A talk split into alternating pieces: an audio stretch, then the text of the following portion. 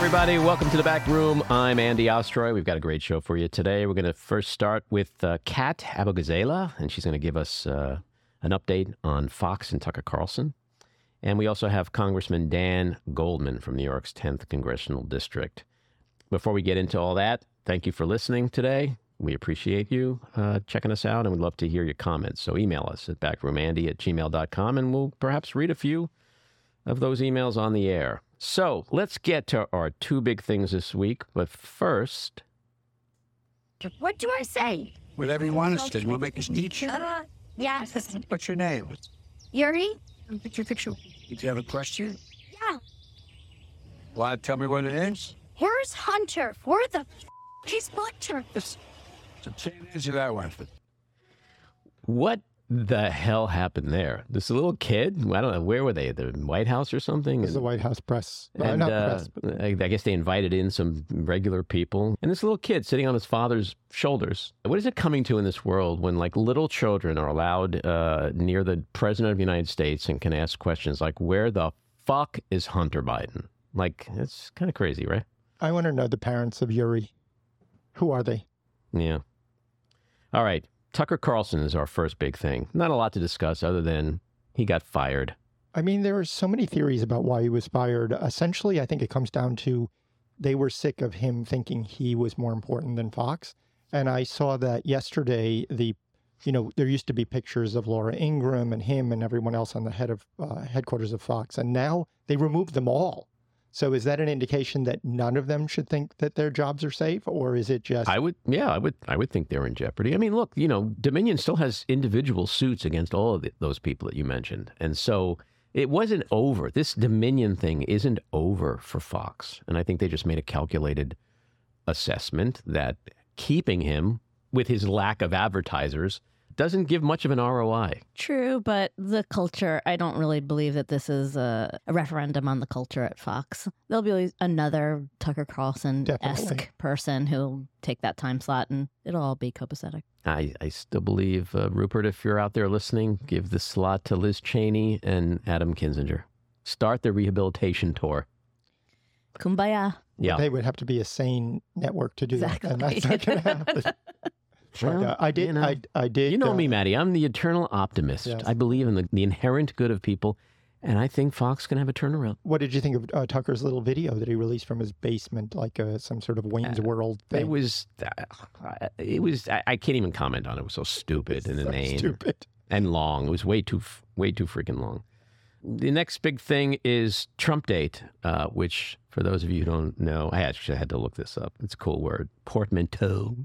That's the combination of two words. Hmm. So it's a combination of Trump and update. Oh. That's a new thing we're going to do here in the back room. We're going to have a, Trump, a weekly Trump date. no, Jen, it's it's not dating Trump. Oh. Mm, I know as much as you want to. I love the Um, comb over. But it was an interesting week for Trump. Out in Georgia, Fulton County District Attorney Fani Willis announced on Monday that she notified the sheriff that she's going to be making a decision on indictments this summer and that he should prepare for violence. And it, call me crazy, but do you think her motivation was, you know, those liberals are going to be rioting in the streets when I don't indict Trump? I think she was telegraphing that indictment of Trump and others. See, that's the news. That's a great. Yeah. Thank you for bringing that point forward. Yeah. I mean, it's, you know, she's getting ready and she wants the sheriff and the police to get ready. The E. Jean Carroll rape case kicked off this week. Uh, and that was kind of bombastic yesterday with uh, Joe Tacopina. Hey, hey, hey, look, if you're if you're accused of rape and you got to like have your attorneys cross-examine the the defend not the defendant Compl- Plaintiff. the, compl- the, the right. You, you want like a like a guy like Joe Tacopina doing it, right? Hey, hey, how come you didn't scream, right? You don't don't just scream when you get raped, right? Right? And he's like looking at the jury, right? You get raped, you scream. If you don't scream, you didn't get ra-. like. What a boneheaded decision. Bada boom, bada bang. Bada boom, bang. Done. like maybe it would have been better to have like a like a nice, classy female attorney cross-examining E. Jean Carroll. Trump doesn't know one of those. Well, that's the thing. You hear that all day yesterday, and it's like they wouldn't work for Trump.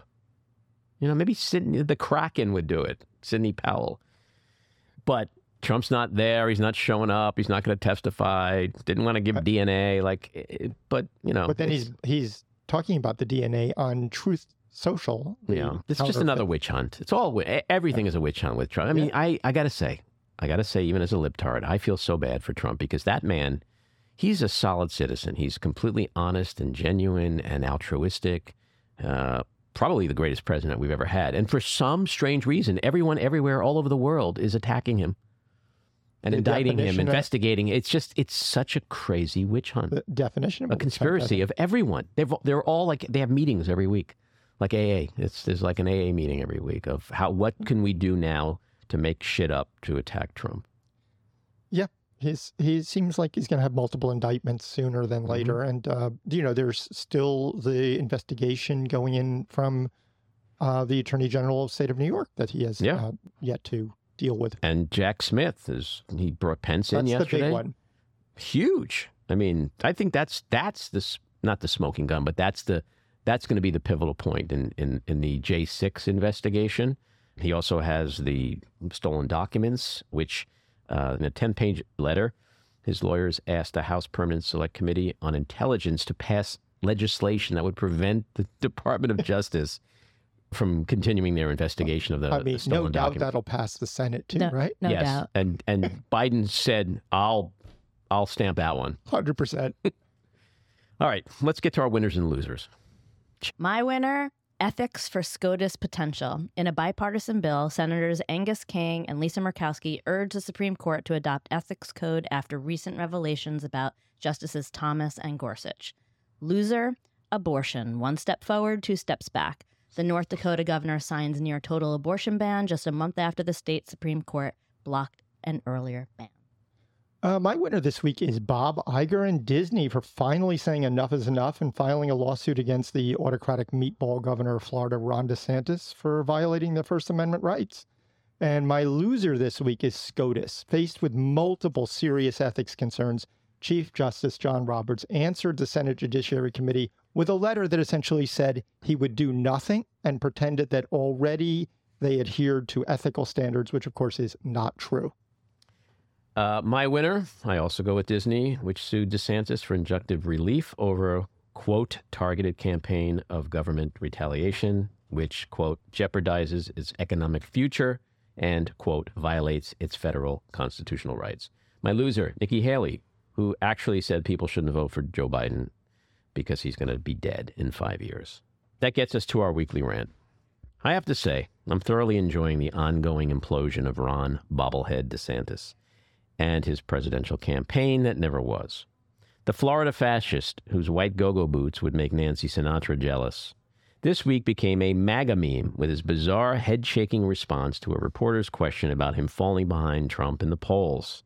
He was so visibly uncomfortable with the question that his head nearly did a 360 spin like Linda Blair in The Exorcist. It was a gift to libtards like me who decided just for shits and giggles, especially for the giggles, to slap a ridiculously exaggerated bobblehead impression as my very first video on TikTok, which I'm thrilled to say actually has around 16,000 views so far. Uh, but DeSantis's freakishly freakish physicality isn't the only thing setting fire to his presidential fantasies. He continues to be bitch slapped nonstop by Trump. His misguided attacks on Disney is backfiring hugely especially now with the lawsuit it just filed against him.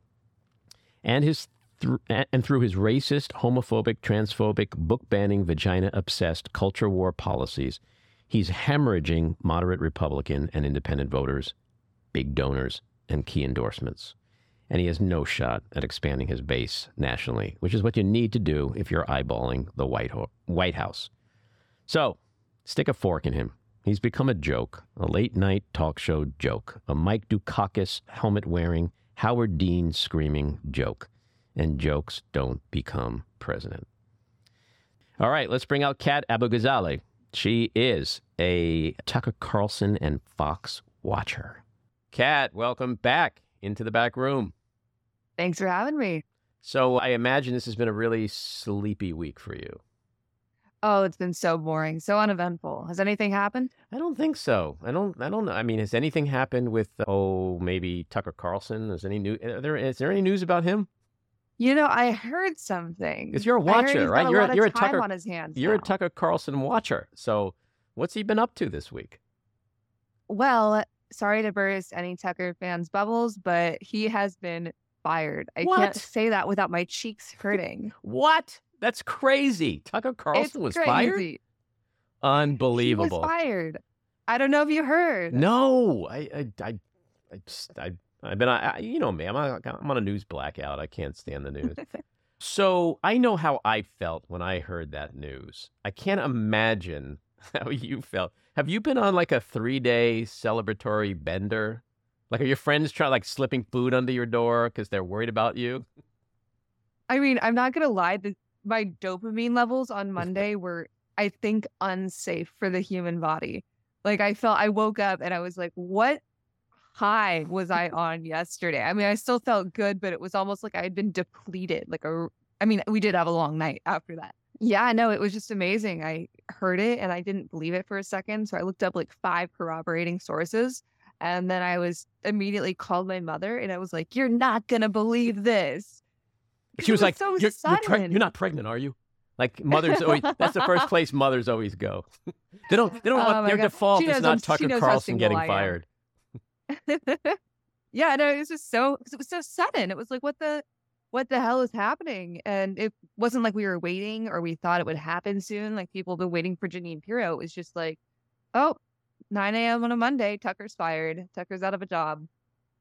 And when you heard that news, what did you then do? Tell me the, the rest of Kat's day or night. So I saw the news and well, first I was on our Discord State Watch, which is like aggregating state news. And it just started going crazy for a second. I looked at it and it's like, I need live Kat reaction. I need live Kat reaction. And I saw it and I was like, what? So I looked up the sources, immediately tweeted, let's fucking go. Uh, called my mom and I jumped around my apartment like a little kid like, throughout the day. And the rest of the day, I was pretty much just, you know, writing scripts and I went out for a bit and got some pho, like my favorite pho place, because I wanted to celebrate. Then we worked, and I spent the entire night just like laughing my ass off. Because Kilmeade is such a bad host. You could tell everyone was visibly rattled. They had no idea what to do. And uh, after that, I went out with some coworkers and we celebrated. And do you think Kilmeade and the rest of the Fox News crew, do you think they were completely blindsided by this? Oh, a hundred percent.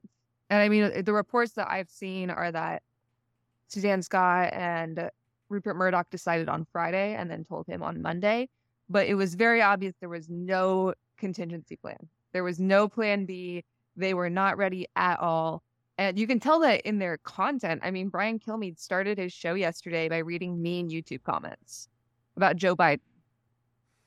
And I've seen a lot of people that saw Tucker's video yesterday, which was him talking about nothing for two minutes straight. And they're like, oh, it got so many more views than Fox News. And I'm like, yeah, because it's a two minute clip on Twitter. Right. What do you expect? But yeah, everyone is just visibly rattled. They obviously don't know what they're going to do. There's not a clear replacement for him. And it's amazing. Every day it just gets better. I have this idea that if I was consulting Fox News, the way to totally redeem themselves is to give that slot to Liz Cheney and Adam Kinzinger. I think that multiple people would have strokes in their homes.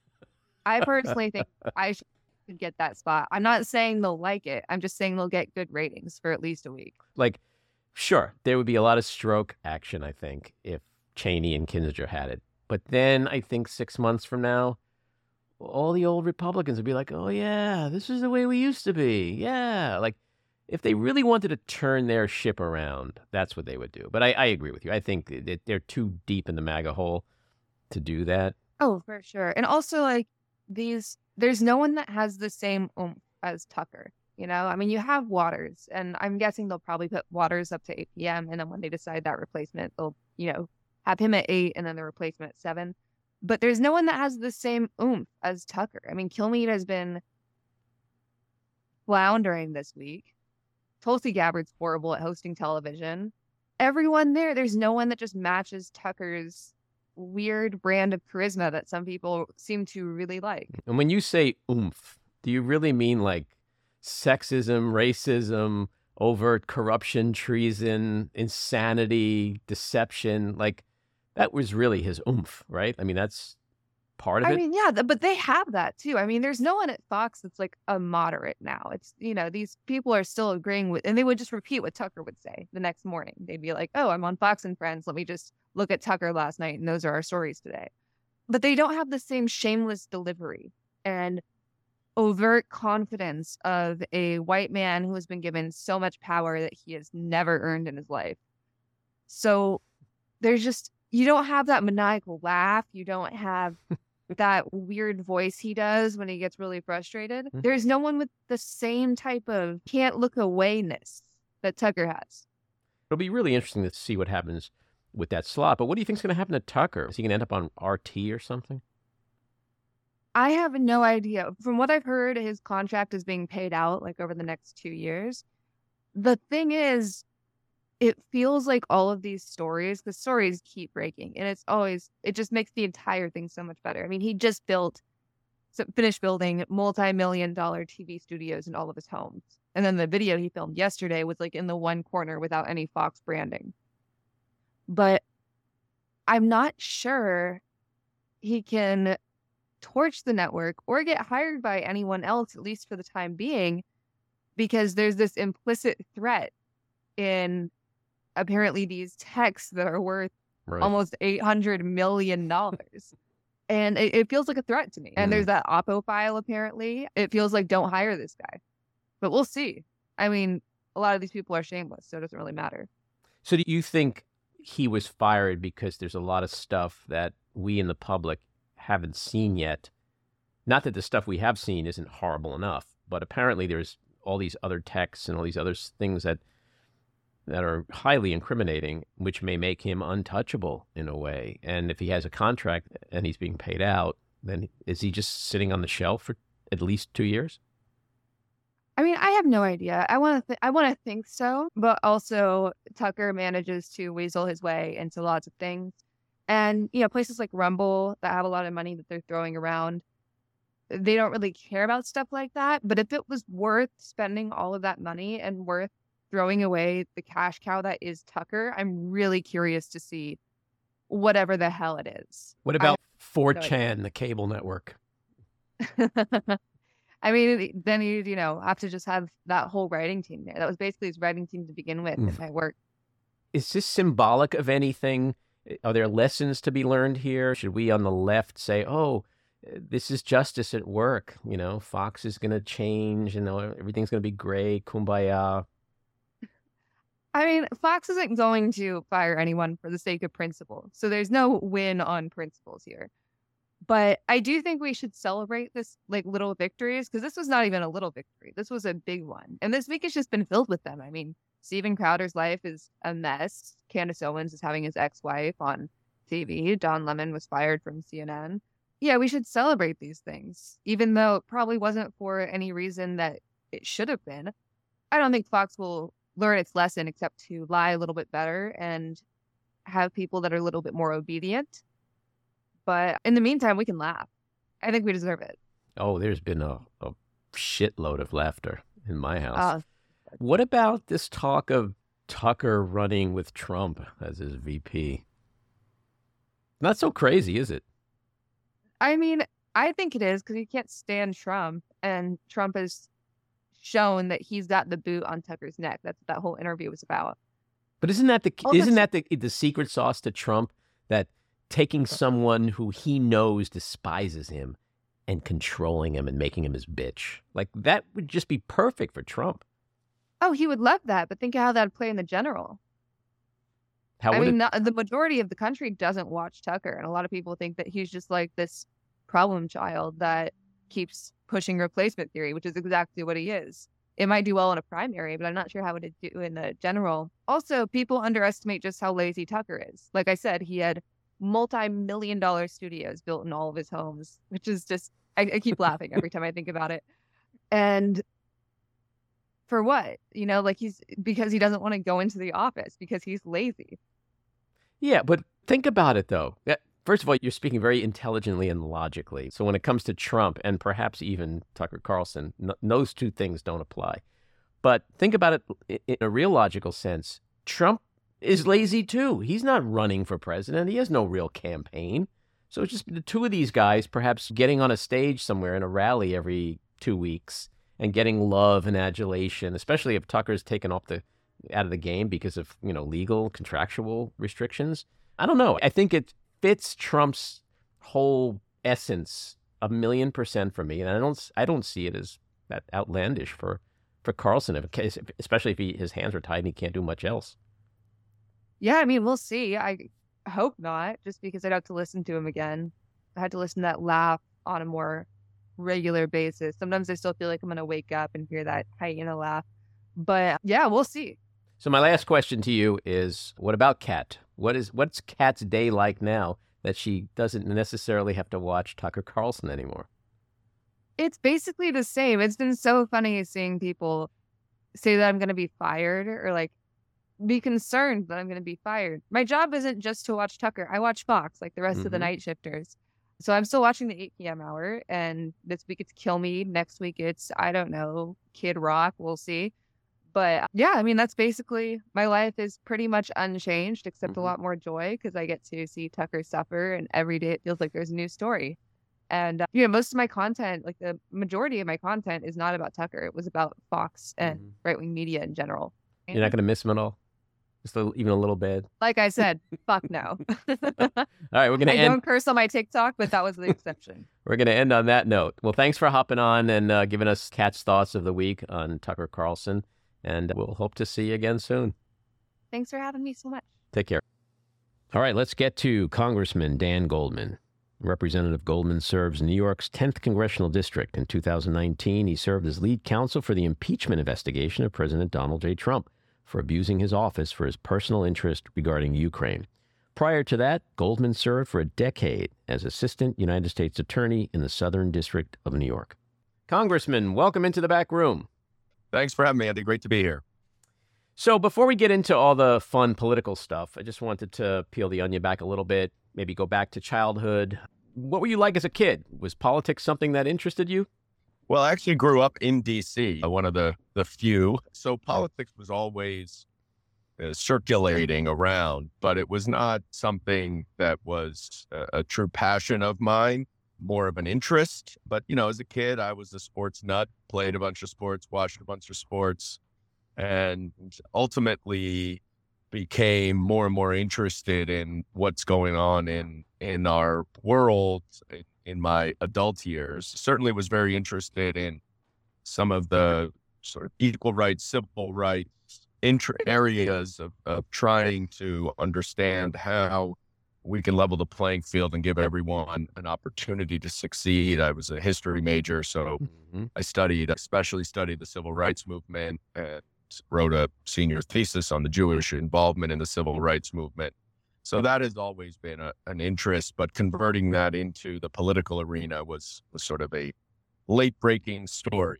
And I asked this question as a Jew myself, especially with the the rampant rise in anti-Semitism today, and the fact that I think a lot of people do forget the the symbiotic relationship Jews had to people of color and how Jews fought for for civil rights, how some uh, gave up their lives for civil rights. W- what do you think about all that today? Not just the rise in anti-Semitism, but the, the struggle which Jews were much a part of seems to be getting a little bit muddied.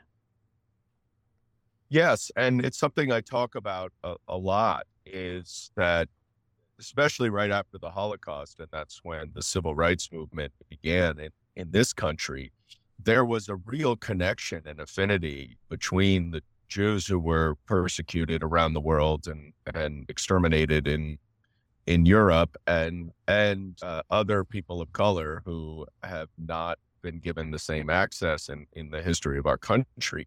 And I talk about it a lot. The rise of anti Semitism is scary. It's something very much felt in my district. The rise of anti Asian hate mm-hmm. has been exponentially increasing over the past couple of years. And I have a significant Asian population in my district. And then there are legacy, then sort of the xenophobia of Republicans' immigration policy, which is clearly discriminatory against the Hispanic communities, and the legacy institutional and systemic racism, uh, especially against Black Americans. So, uh, one of the things I talk a lot about and try to emphasize is the the impact of our voices is much greater when we are all unified in making the argument for equal rights against hate in, in all of its forms. And so I've been working with other members of those communities to try to unify our cause and emphasize that hate of all sorts is unacceptable. We all feel it in different ways, and we all have to be unified in fighting back against it. You know, and speaking of the Holocaust and Holocaust denial in particular, we recently had on the podcast the actor Julianna Margulies, and she's helped found a program at the Museum of Jewish Heritage, which aims to teach students across the country about the Holocaust and to address specifically Holocaust denial. What's your opinion on on where that is today in terms of the survivors dying off and maybe a few years away from not having any living survivors who are around to tell their stories and to reinforce that this genocide actually did happen. Uh, it's a great point, and it's very scary to think about the rise in Holocaust denialism and the the impact of Father Time and that there are fewer and fewer survivors to tell their stories. I'm an original co sponsor of something called the HEAL Act, which is designed to assess Holocaust education around the country. And because I think we in Congress, in addition to many others outside, recognize that Holocaust denialism is on the rise, as, along with anti-Semitism, and we we truly can never forget what was you know the worst genocide in, in history and is something that is being attacked in schools uh, around the country where Republicans don't want to or want to whitewash our history and not teach Holocaust history and, and Black history. So this is a this is a really really important cause uh, right now that needs extra attention and extra energy. And maybe this is an oversimplified point, but do you with the rise in anti Semitism, the rise in anti Asian hate crimes, and of course, transphobia, homophobia, xenophobia, etc. Do you think that's all stemming from Trump and Trumpism? I don't think it stems from Trump. I think Trump gave people who have those perhaps deep seated sentiments license to come, come public with them. And so, I, I mean, I think Trump exacerbated it and certainly has, but has more than anything given people license to express it um, in a in a way that is is dangerous and and hurtful. And and a lot of this is is simple education. And there's an opportunity here to recognize w- what is uh, the the rise of, of hate expression, hate crime, I think we do need to bolster our hate crimes laws and add sentencing enhancements for those who commit crimes with a discriminatory motive. But so much of this is is truly education. I, I think that the data is pretty clear that when people start to learn about the history of different cultures, meet people from different cultures, a lot of the stereotypes break down. So let's shift to politics. What made you decide to enter this crazy game, in particular the House of Representatives. I mean, we were sitting around looking at Marjorie Taylor Greene and Matt Gaetz and those guys and, and thinking, well, that's a fun place to be right now. I want to get in on that action. yeah, uh, you could, and, and it wasn't as if I, I was unaware of it, having worked in, in the House as a staff member on the Intelligence Committee for a little over a year and certainly did not expect to be here when I finished my stint in on the Intelligence Committee after the impeachment, the first impeachment of Donald Trump. But what I saw from that point to last year when I decided to run is the degradation of our democracy and uh, truly the effort to not only take to uh, take power in an authoritarian and fascist fashion as Trump did in 2020, but a real attack on our fundamental values and our democratic institutions. And it scared me, and it still scares me because Donald Trump, notwithstanding everything that we know about him, remains the front runner to be the Republican nominee in the next presidential election. And that should scare everyone. The fact that he has such support and given everything we know and January 6th and his effort to overturn the election. And that's just, you know, that he has now continued to double and triple down on it. It's not as if that uh, that chilled him in any way or deterred him in any way. And so I looked around and I felt like I, I'd taken on Trump before in the impeachment and uh, taken on the House Republicans and felt that if, if either you could put your head under a pillow and hope it goes away, or you could make a decision to dive into the arena and mm-hmm. try to make a difference. And because of that experience, I felt like I I did have some value to add in this particular time that we are in and felt compelled to try to put my energy in the arena so that we can preserve and protect our democracy so that we can continue to be a country of laws and, and not people. And that that's a, a message that I'm very familiar with and, and very comfortable with and and felt like there was a, an opportunity, a unique opportunity for me to to jump in. Well, I could say as a constituent of yours, I live in Lower Manhattan. I'm glad you did. I know there's a lot of people who are glad you did. And so, be- besides preserving democracy, which is the most important position one could get behind right now, what are the other issues that uh, were, were and are your main motivators for being in politics? I know immigration reform is something you care a lot about, and also affordable housing. Yeah, eh, you know, I, I I have always had the view as someone who has committed my career to public service, first as a prosecutor and then as a staff member in Congress and now as a, an elected official that uh, it's it's very important as a beneficiary of on both sides of my family of people who really live the true American dream that everyone has access and opportunity to pursue the American dream. And that has been a through line throughout my career. And it's something that guides me and drives me as I'm in Congress. So we are a country of immigrants. We've all, uh, we all obviously in a, a country that's just over 200 years old. We all came from somewhere.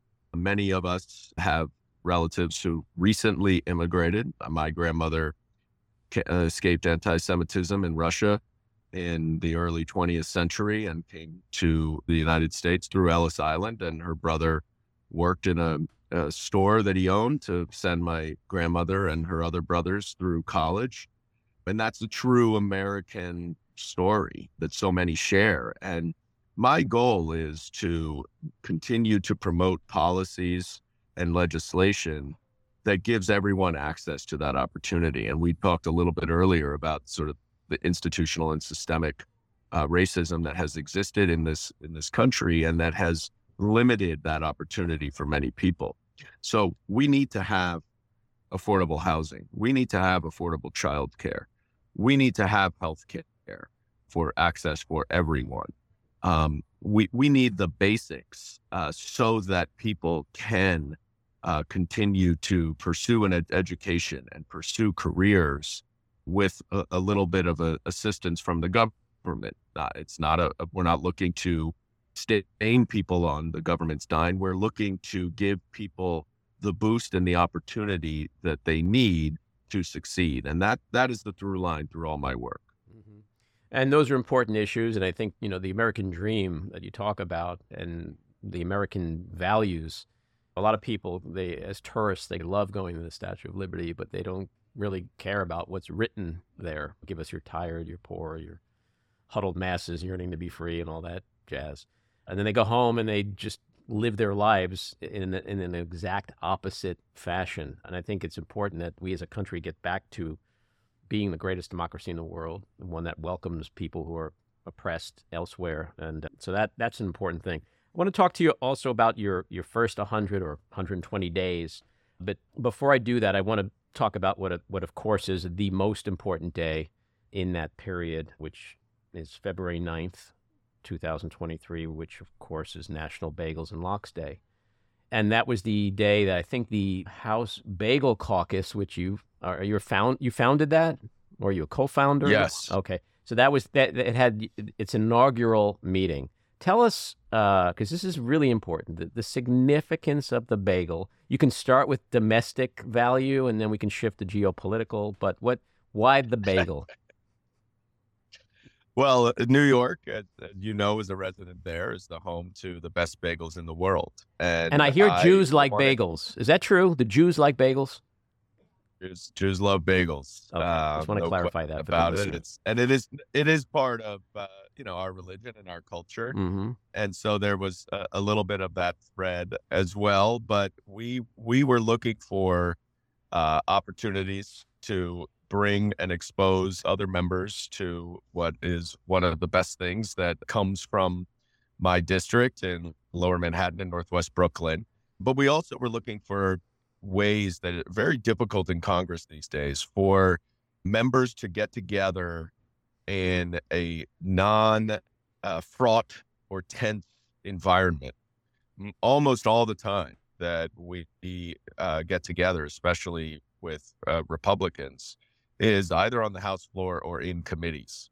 Uh, there's very little socialization uh, between the parties. And so it was something that we wanted to try to facilitate was an opportunity for people to get together in a social way in a relaxed way and get to know each other uh, which of course building relationships is such an, an important part of doing the work down here Mm-hmm. and so that that was really the impetus behind it and we're thrilled that it has taken on the life that it has and so we're we're looking forward to continue the bagel caucus. We're going to do an in-district bagel caucus next week, and we'll continue to do it down in in the capital. So maybe the Bagel Caucus can combine with the Problem Solvers Caucus and come up with like where do you get the best bagel, especially if you leave the island of Manhattan or or Brooklyn or Queens. Because this this is a this is a pressing issue. With all the toxic partisanship and tribalism, like there literally might be a chance that we can bring the two sides together over some whitefish salad. I think that's I think you might have hit on something that hasn't been done yet. Bagel diplomacy. Who There you- knew? There you go. So, what is the best bagel? Do you want to take a stand on that? No, I I, I didn't think you would. as a as a uh, as a as a now politician there is no benefit to me uh, taking a, a stand and choosing one of the many many fine bagel-rias in uh, in New York 10. Well, that might be a good segue to your first 100 days because it seemed like you've clearly learned a very valuable lesson about politics very early on, not to piss off anybody. so, give me your summary, your highlights of your first 100, 120 days in office. Well, it's they're they're really two parallel tracks that we've been working on. The first is a lot of the committee work in in Washington, standing up to the Republican partisan investigations in their committees, calling out and emphasizing the facts and the evidence and and showing that there are a lot of baseless accusations that are not supported by the facts and being able to identify those areas and and aggressively push back. Obviously, I've also spent a fair amount of time in Washington putting pressure on the Republican Party and George Santos Mhm. to get him out of Congress. It is a blight on the institution of Congress that a fraudster like George Santos continues to walk the halls. And we saw it this week where you know, he was able to hold out on the debt limit vote in order to basically get attention from the speaker. And they they continue to have him in Congress because they want his vote, and it's a disgrace.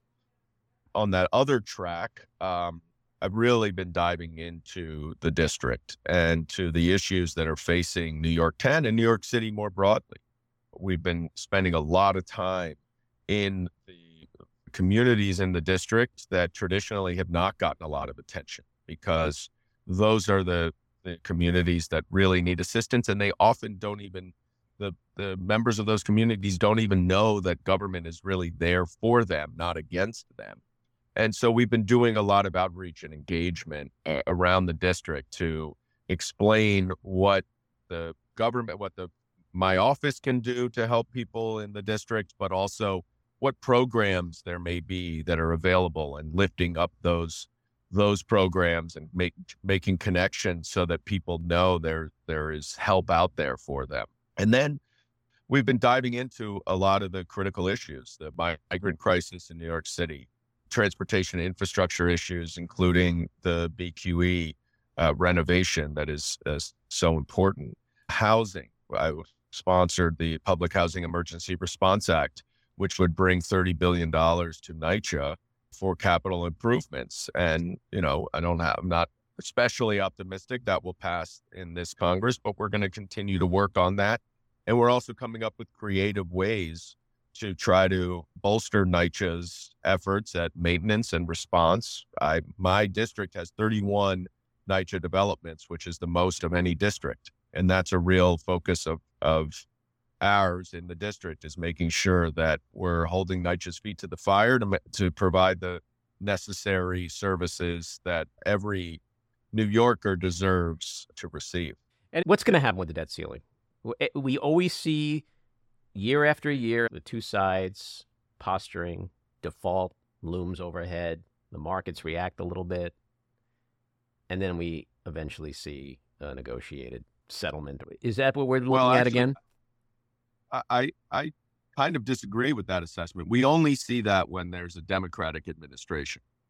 When and there's a Republican administration, there's no problem in lifting the debt ceiling for by the Republicans. Mm-hmm. Democrats consistently recognize that we need to pay our bills. Mm-hmm.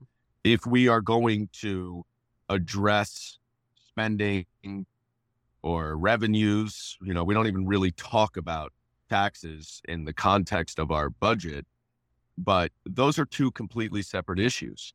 And during the Trump administration, the debt limit was raised three times mm-hmm.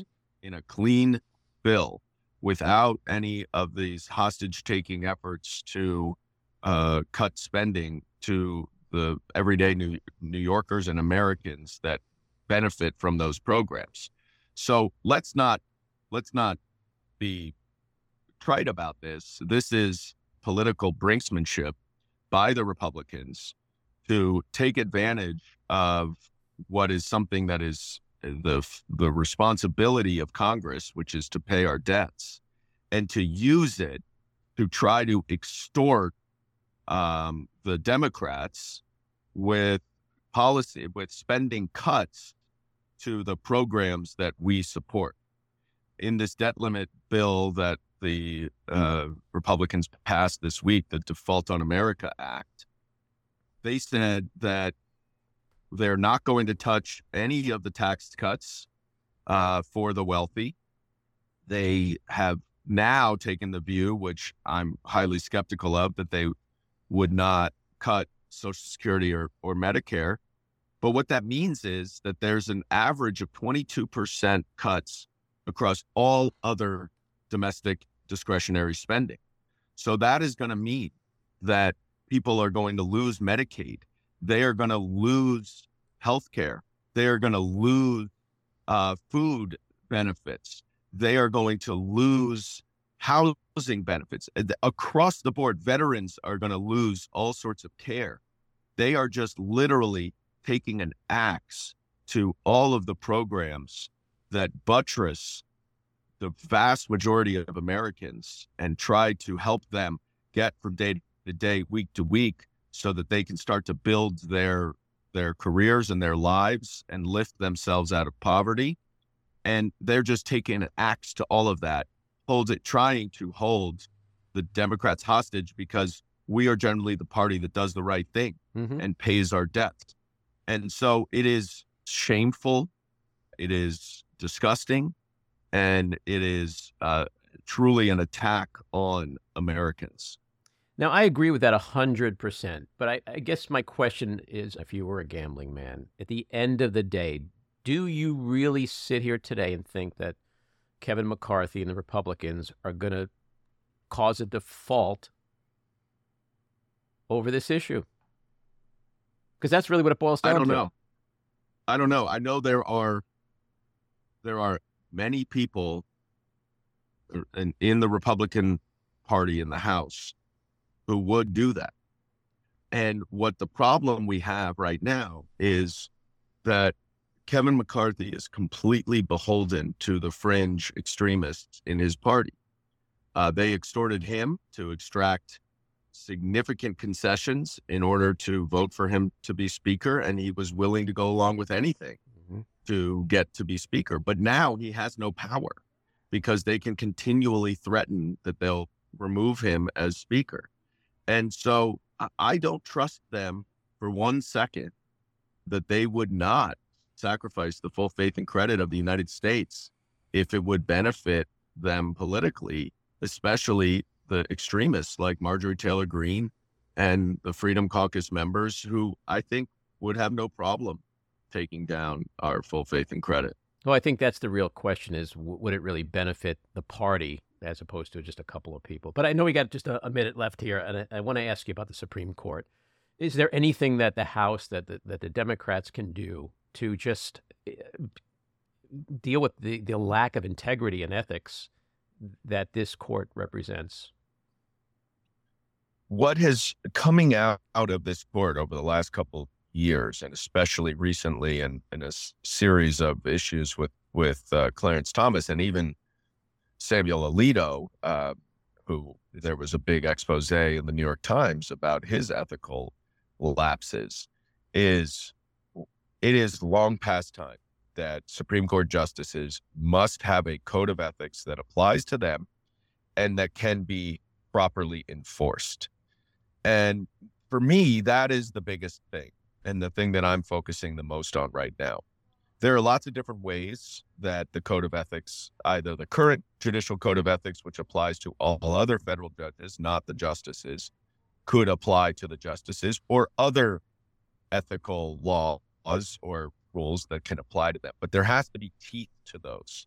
And there has to be some sort of enforcement mechanism so that these judges who go before the Senate Judiciary Committee and lie, um, or who do not reveal the proper disclosures, that there's some mechanism of enforcement where there's an investigative body that looks into that.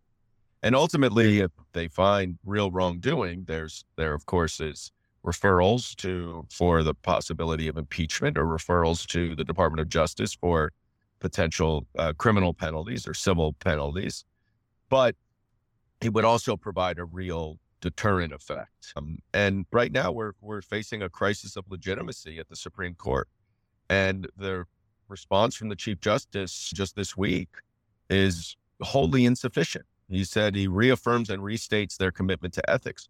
Well, the problem is that everybody doesn't believe there's a commitment to ethics.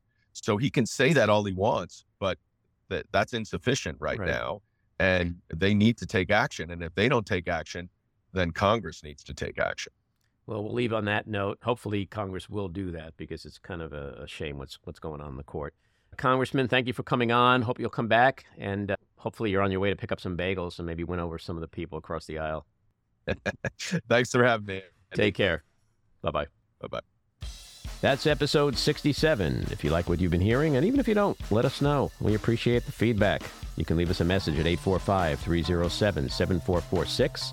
Email us at backroomandy at gmail.com or tweet to me at Andy Ostroy. And when you listen, please take a quick moment to rate and review. It's very helpful.